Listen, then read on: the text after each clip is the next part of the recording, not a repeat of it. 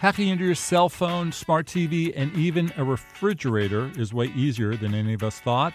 The government even has put out papers on how to do it. I'm Jefferson Graham with USA Today. In case you missed it, this is the Tech Rewind edition of Talking Tech, where we go over the biggest headlines of the week.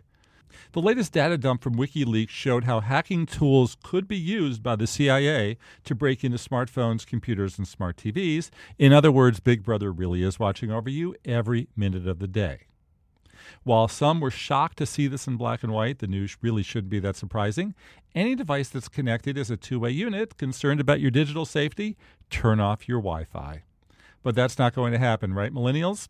And speaking of social networking, Facebook introduced yet another clone of a popular feature from the Snapchat app this week. Now, Snapchat Stories is a way for Snapchatters to show off a collection of photos and videos to friends that live for just 24 hours. Facebook, which already copied this feature for its Instagram and WhatsApp apps, now has brought it to Messenger, the popular messaging app. Nothing different about it, though.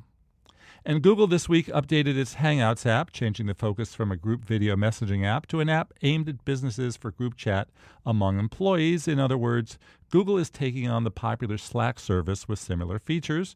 Google says it will split the app into two, one for video and one for chat, and the update will become available later this year. The Airbnb service announced this week that it had raised $1 billion in additional funding. The company, which competes with hotels and motels by offering alternative lodging, is now valued at $30 billion and could go public in the next two years. Two new streaming entertainment services were announced this week. If on demand movies and TV shows from the likes of Netflix and Hulu aren't your thing, how about an endless supply of classic cartoons? The Warner Brothers Boomerang service, debuting in the spring, offers 5,000 cartoons from the Looney Tunes, Hanna-Barbera, and MGM libraries, and at $5 a month, sounds like a steal to me.